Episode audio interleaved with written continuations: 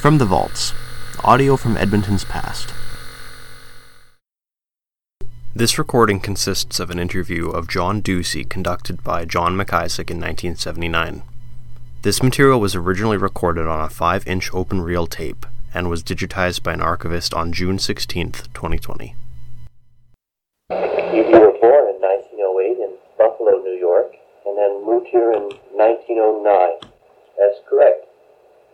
I was born on August 31st, 1908 in Buffalo, New York. And uh, prior to this, uh, to bring it back a little closer, uh, my parents met each other in uh, Buffalo, New York in 1902. And uh, my father was a railroader on the uh, New York Central Railroad, fired an engine there from Buffalo, Syracuse. And my mother was born in Corry, Pennsylvania. And she came to Buffalo, New York, a young girl, about 18 years of age, and, and she went to work there at a very fine lady's shop as a model. And so they met each other eventually in 1902. Uh, they were married in Buffalo, New York in 1904. And then my father heard about the Hudson Bay land sale out here in uh, Western Canada in 1906. So he got a leave of absence for the New York Central Railroad, and he and mother traveled out here to Edmonton. A long journey by train in those days, and uh, when they arrived on the South Side Depot, there was no train across the uh, Saskatchewan River in those days. And uh, when they arrived uh, on the South Side Depot there, it was on uh, March the 17th, 1906. And the temperature was 29 below zero Fahrenheit.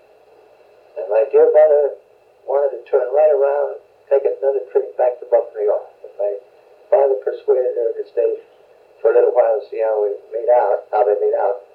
So they did, and, and he went into the real estate business in Edmonton.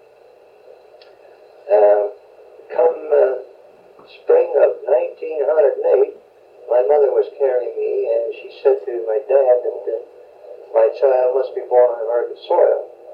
He very strong American. So they went back to Buffalo, New York in June of 1908. I was born in Buffalo, New York on August 31st, 1908. In 1909, they came, returned to Edmonton, and brought me along with them, and they made their home in Edmonton for the rest of their lives. I see. And that's how uh, that's how we came to come to Edmonton.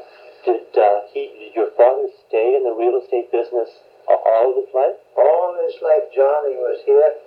Uh, from that point on, from 1909, when he finally came back to stay, until he passed away in February the 2nd, 1962. My dear mother passed away on August 31st, 1940. So that uh, Dad was in the real estate business here for some 56 years. Right. That time in Edmonton. He saw every boom and bust, the, the bust of 14 and the... Went through them all. Went through them all, John.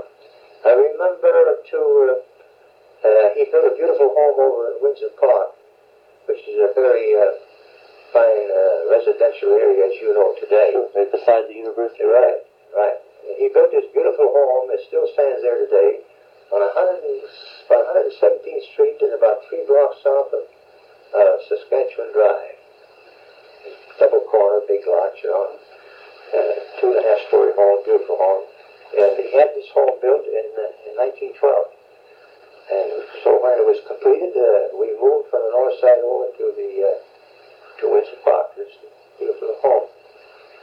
Uh, in the spring, or in the late winter of 1914, or 1913, I think it was, uh, late spring of 13, my dad told my mother one morning when he was going over town, north side to his office, he said, Mother, said, I think this would be a good time for me to to sell out my holdings in, Ed- in, in Edmonton and area, and we'll go back to Buffalo, New York. Oh, she was delighted to hear this. He came home about 4 o'clock in the afternoon, very quiet and subdued, and my mother felt something was bothering him. So she asked him, uh, something bothering you, Dad? And he said, uh, very sheepishly, he said, well, he said, I bought 92 lots over here this morning on Windsor Park. They had the, those lots, John, were about 250 feet deep then, you know, little tremendous sized lots, about 75 minimum frontage each lot. He bought 90 of them. So uh, then came the Alabama War in 1914, and uh, things went bad, you know, and uh, the real estate market dropped. And uh, he was among several, most people in the real estate business that lost everything. There was a few people who were fortunate and got out in time. Most of them got stuck. But he always said at that time, he said that Windsor Park will someday be a very beautiful residential area. He said that in 1940.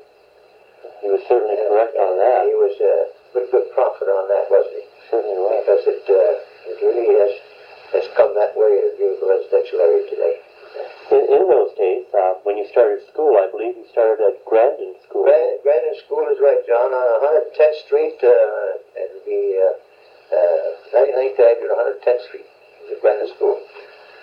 but just a year prior to my starting school, uh, I was, uh, I guess I was six years old, and uh, I was in grade one, and, and there was a little wooden one-room schoolhouse, and it was situated uh, just alongside the viaduct there on 100, and, uh, between 109 and 110th Street, and uh, that's where I went to grade one.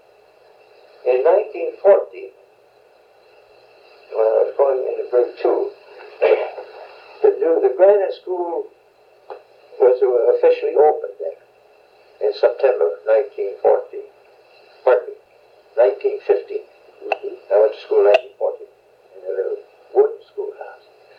So we transferred uh, from the little wooden schoolhouse to the Grandin School uh, to begin in grade two, and that the Grandin School still stands today. Yes, it does.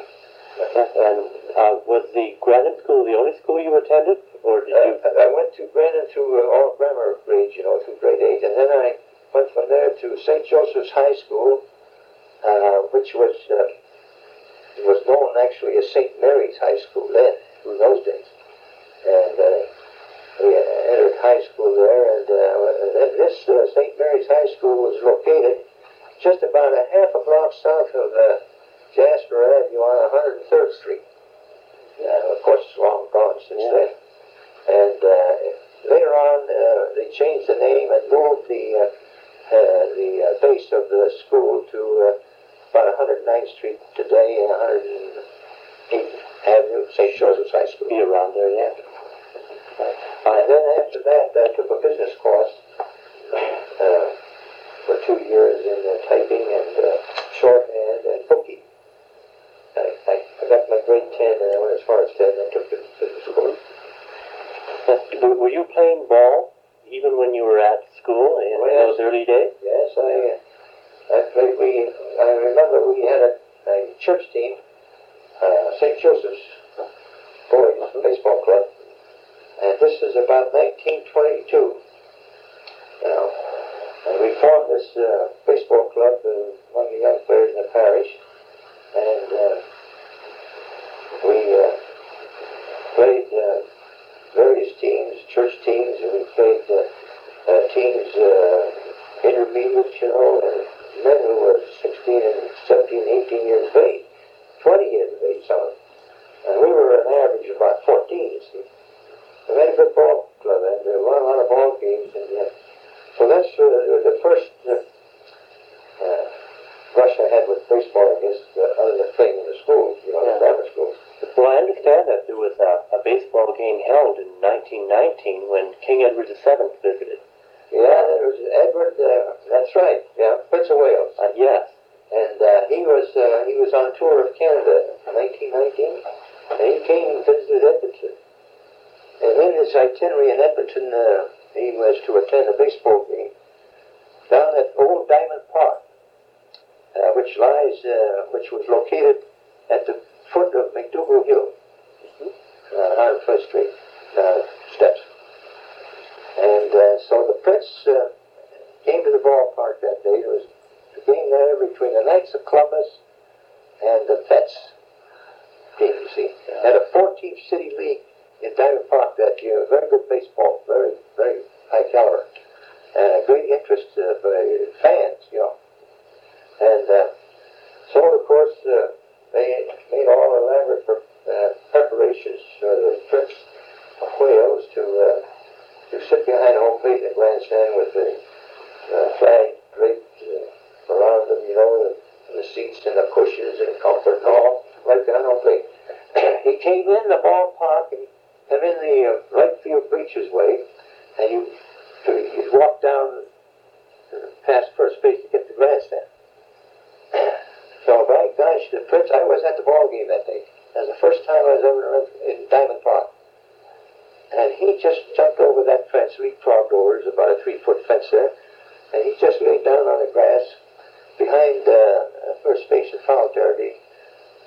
Completely ignored the big elaborate uh, area for him, the grandstand, and watched the game from there. I bet you the crowd must have loved it. They just loved it. That's real democracy. see. Yeah.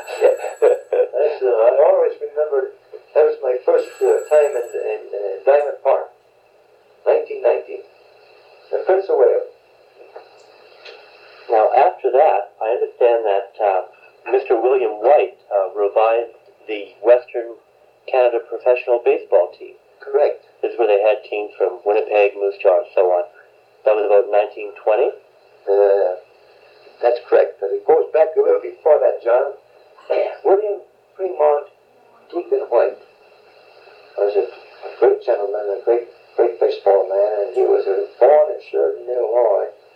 He uh, grew up in, in the Chicago area and uh, graduated from Northwestern University as a teacher, and he taught around Chicago for two years. And then he traveled west to uh, to the state of Washington,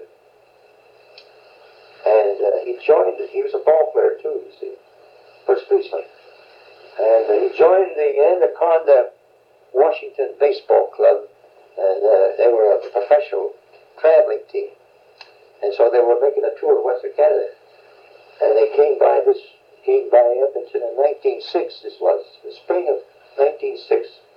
They played two games here, and Deacon fell in love with Edmonton.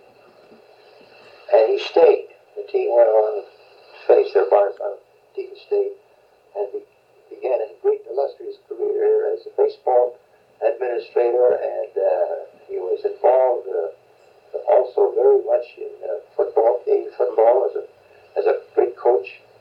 And um, he was involved in hockey, professional hockey. In fact, he and Walter Campbell uh, a gentleman who was uh, a prominent man, businessman in Edmonton for many years, were great friends. And uh, uh, so Deacon White and, uh, and Walter Campbell uh, presented the first hockey game in the old Edmonton Arena, uh, which they call the Gardens now, Mhm. the old Gardens.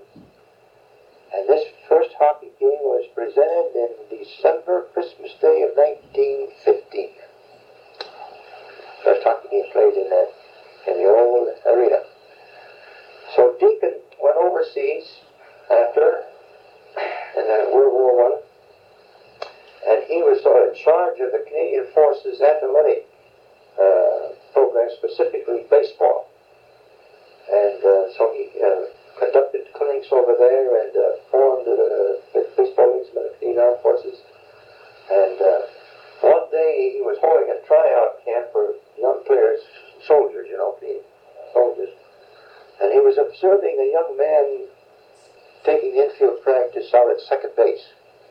He watched him for a while, and so he called him in. He said, sit down.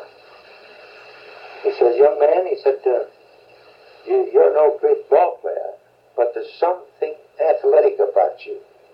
Is there any other game you play? And this man, this young man then, he said, yes. He said, I play a little hockey too.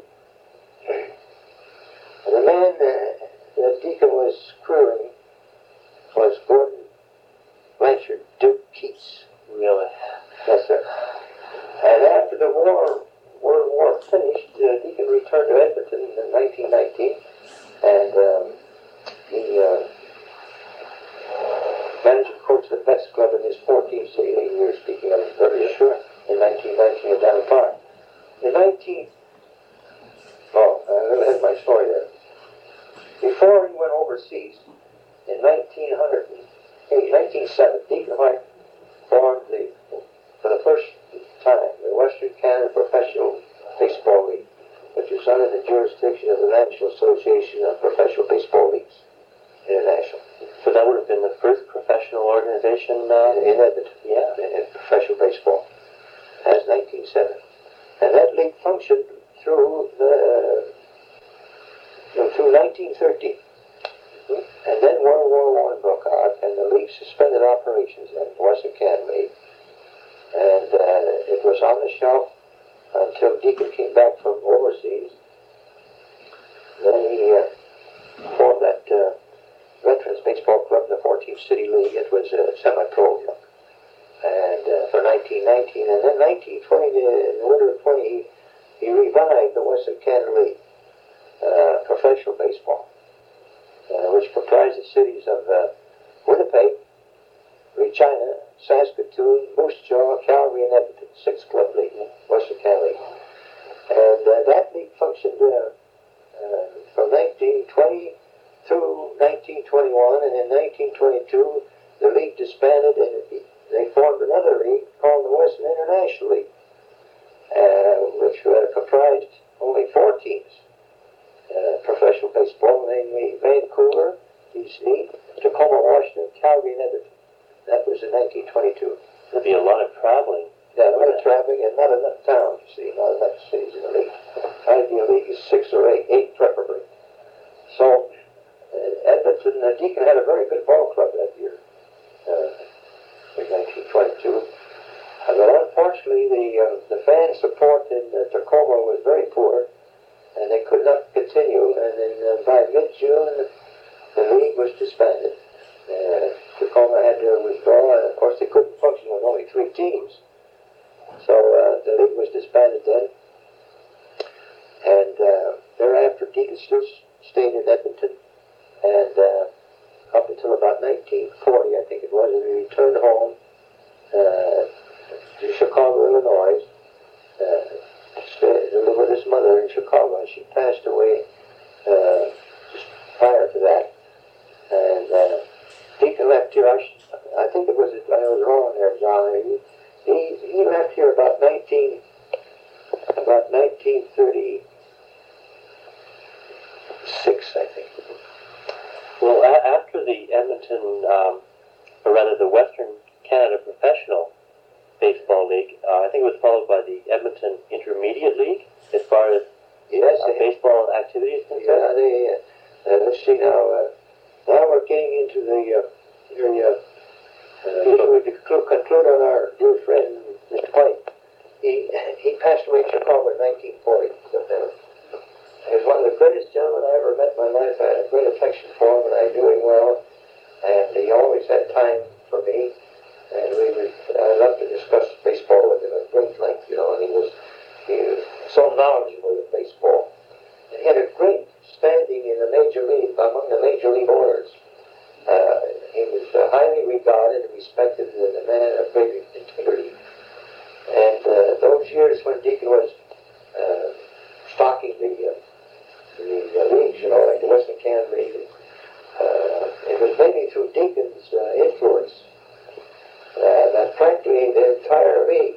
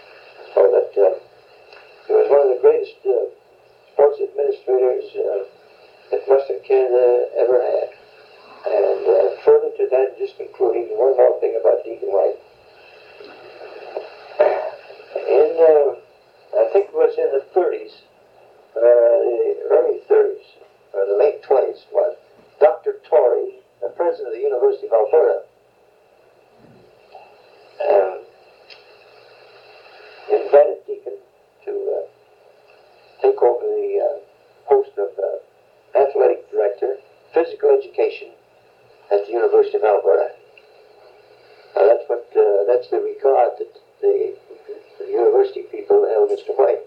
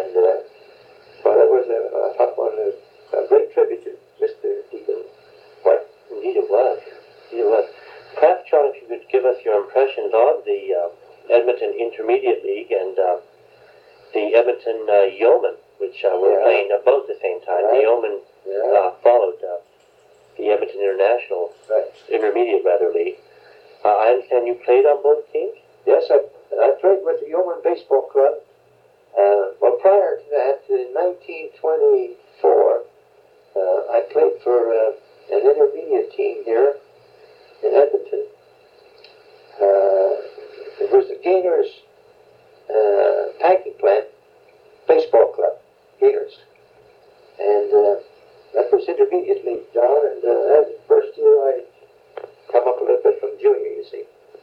And uh, I played first base on this club, and uh, there's one or two uh, boys still around today. Ed McHugh is here in Edmonton. He was a catcher on the ball club.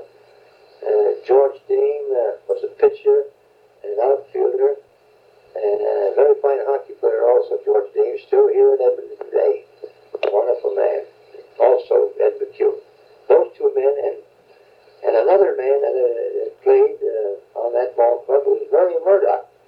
Uh, he, played, he was a third baseman on the club. And Murray Murdoch was the, as you remember going back, he was the original National Hockey League Iron Man. Uh, he had a consecutive game record of 567 games, I believe and he joined the Rangers their first year in New York uh, in the National Hockey League. I think that was in 1926. And Murray would come back here and spend the summers here, see. And so he played on this uh, Gainers club in the inter- intermediate. North Edmonton had a team, and, and Gainers, and uh, I can't just remember how else. It was, it was about six teams in the league.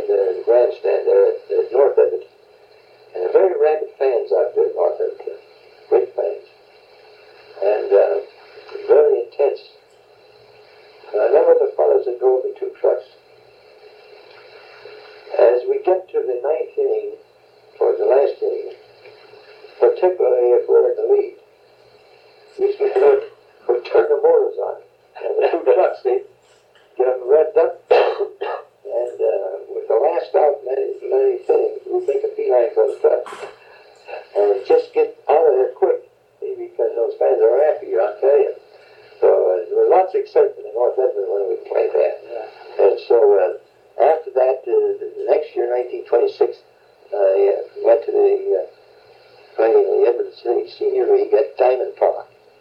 Uh, in the three-team league we had that year in 1920.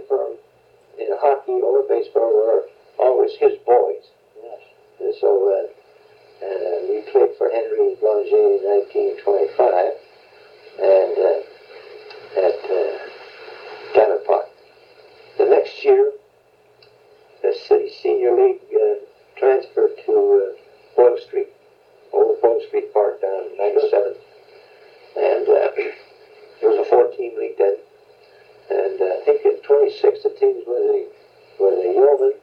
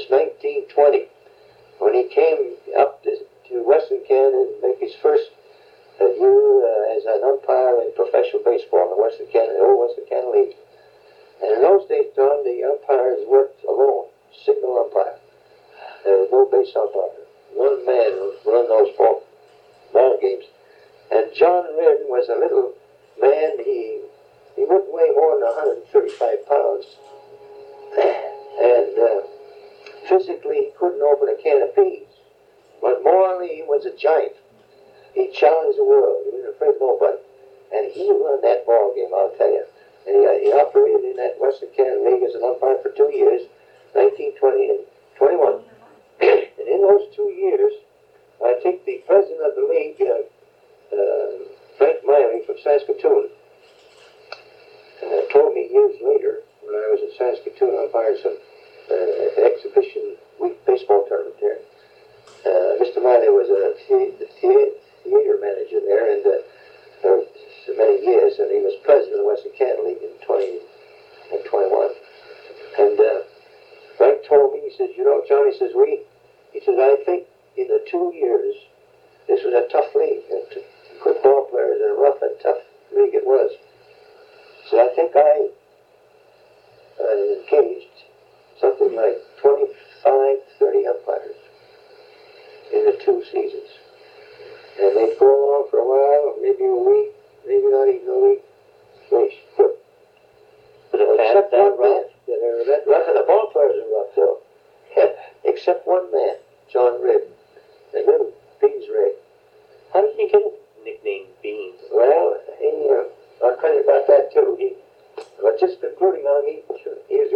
State.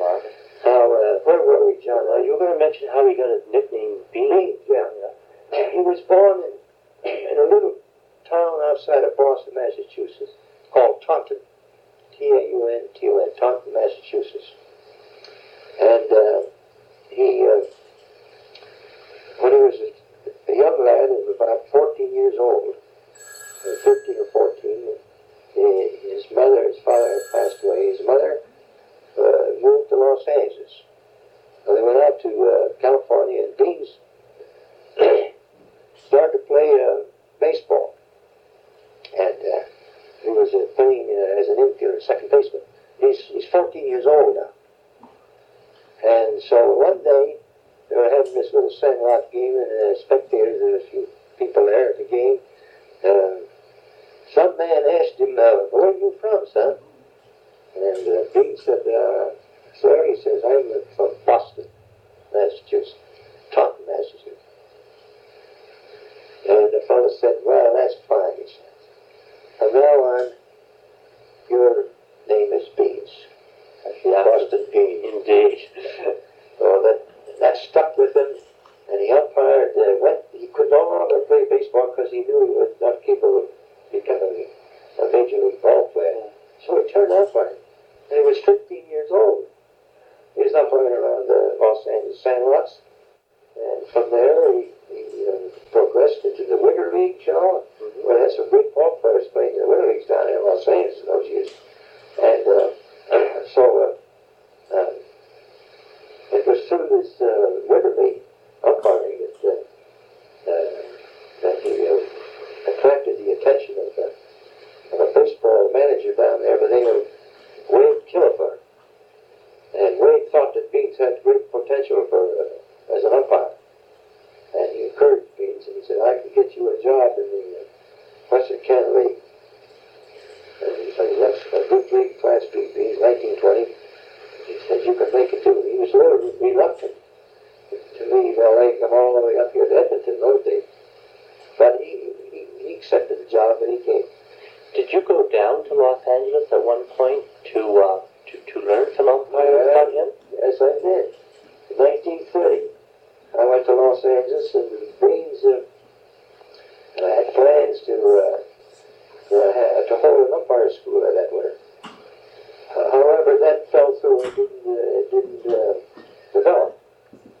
But uh, made my acquaintance, uh, renewed my acquaintance with him when I was back boy here in 1920, uh, pardon, 1921, 22, for visiting team in the old Western League at Diamond Park. And of course, that's where I first run into Beans, Weird, uh, he was umpiring here in 19, the last year, 1921. So when I went to Los Angeles in 30, I was single and young.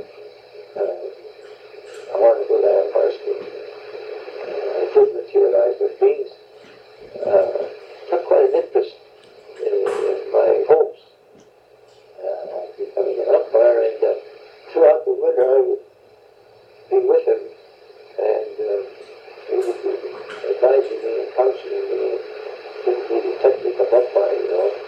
Uh, so that way, while we were, we didn't have a school, I didn't have an individual tutoring school. Perhaps be better than going to the Uh, school. very valuable, I'll tell you. And so that's how I started at umpire, was uh, from that point. During the, the Second World War, I understand that they, they got some rather informal games together between the American troops and uh, some some local fellows here in Edmonton. Right, They, they would play games. Uh, perhaps you could reflect upon that. Did you umpire those? Yeah, I umpired that league, yeah. Um, I first started umpiring uh, in Edmonton. I came back to Los Angeles next spring. Uh, it'd be the spring of uh, 1931. And I remember I was hoping that I'd get a chance to umpire in the city senior league. But uh, they weren't interested in me at all. And uh, there was a man in Edmonton, and he's still here today. He's a wonderful gentleman. And Mr. Dave Little. Uh, the little family of the Pioneer Brickyard JB son. Yes, J.B. and Sons. Yeah. Dave was a great baseball man, loved baseball, and he was president of uh, the uh, Inter- Intermediate League, the Big Four League, they call it. Uh, in, this was 1931. So I went to see Mr. Little and asked him if he'd give me a chance to umpiring this league. And uh, Dave said, well, sure, John. Uh, well, we've got a game scheduled at Renfrew, uh, Diamond Park on Sunday. He said, you can umpire that. So I umpired that game uh, behind the plate alone. You know, no, no base umpire.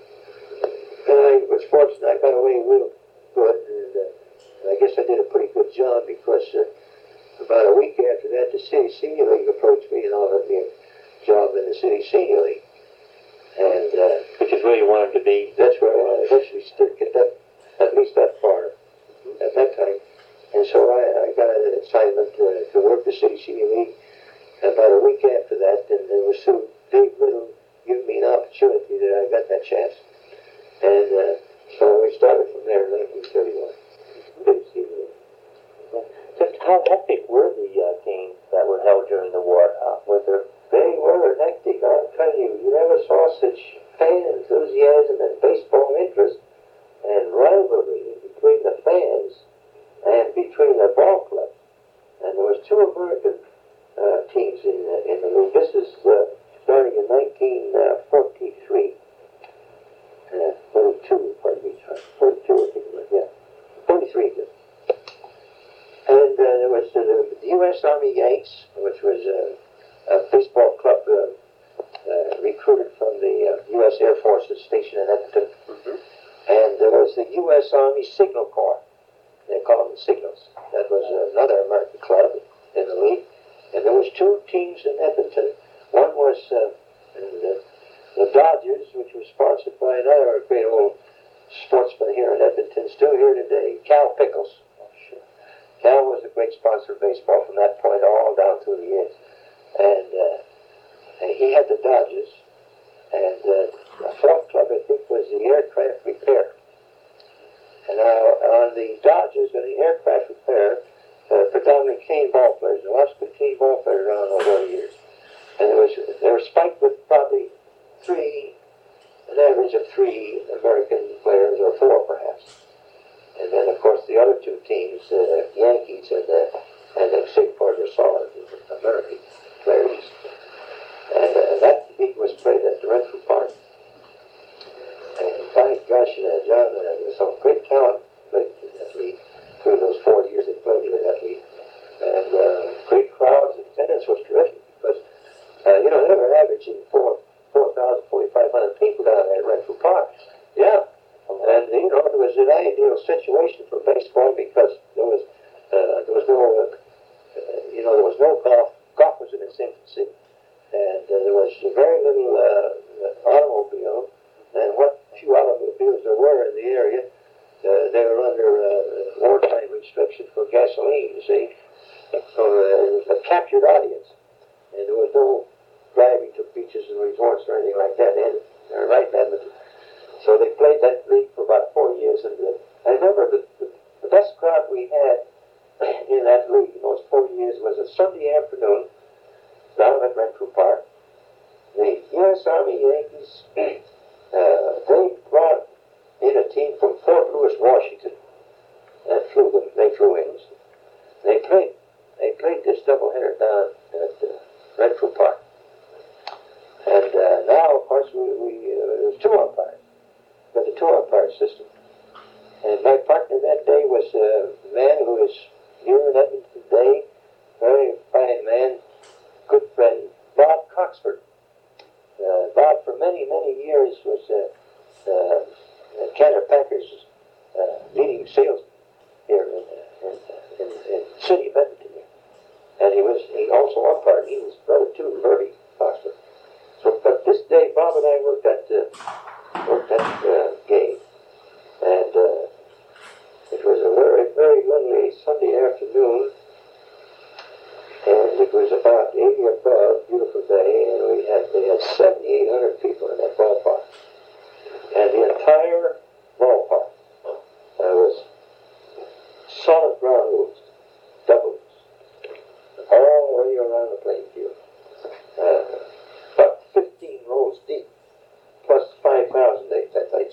part it, See, and so they had 7,800 people there. And uh, I always remember that day. It was one of, that's one of the biggest crowds I think we ever had in American Park.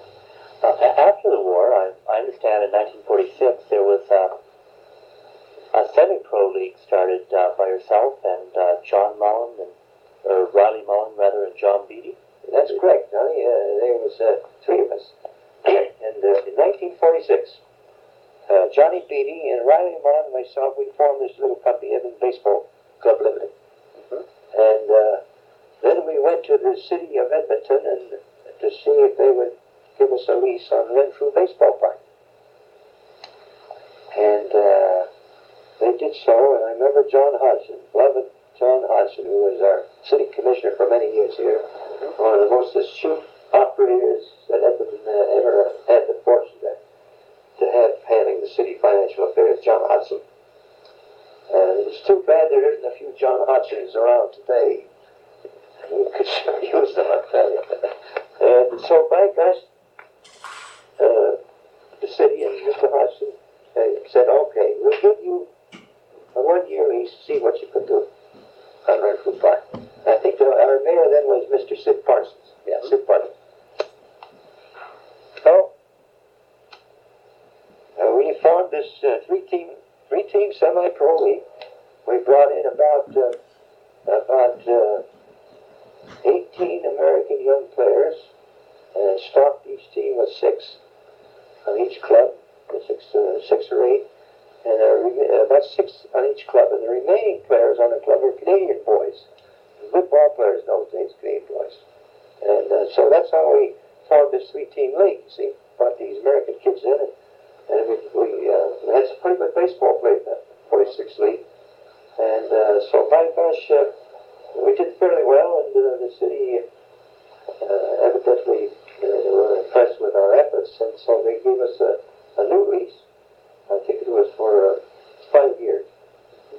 And then we had improvements made to Renfrew Park from that point on, you know, enlarging it and expanding it and improving it. and with the help of Mr. John Hodgson and the city council, uh, built Renfrew Park in a pretty nice ballpark. And that developed into the Big Four League in 1947. Yeah, the Big Four League, yeah, Big Four of the City League. And that league was two clubs in Calgary and two teams in Edmonton. And it functioned for four years, and it was the talk of organized baseball. How a, t- a league of four teams of two cities could function for four years with the attendance we had. It was terrific attendance we had. One year, I remember the best year we had in Edmonton, uh, attendance-wise, was 1948. There were 115,000 people in the park. You know, when Edmonton was uh, 150,000 people. You know, That's incredible figure. yeah, that's a tremendous uh, draw. So uh, that league uh, was very good and uh, went for four years, and then then uh, it uh, uh, failed off, and uh, we suspended the operations after the 50 season. Yeah. And then uh, after that, we uh, uh, we had we had a visa new lease on Renfrew Park for 10 years. It was very good for us. And Johnny and I, Riley Mullen, um, was originally with us when we formed this baseball company, but Riley had to leave because he was appointed the coach of the Edmonton Flyers Hockey Club. Uh, in, uh, I think it was in August of 1946, and his time was completely through with that. So Riley said, "I think I better withdraw because I had to look at this hockey deal." And uh, so we brought Riley's share out, Johnny and I, and Johnny and I continued on through 1950. Yeah, then in 1952, I understand you formed the Class A Western International League. That's Please note a correction about one third of the way through the tape. The interviewer referred to King Edward VII visiting Edmonton as the Prince of Wales. It should have been King Edward VIII. Unfortunately, the latter part of this tape was lost in the recording.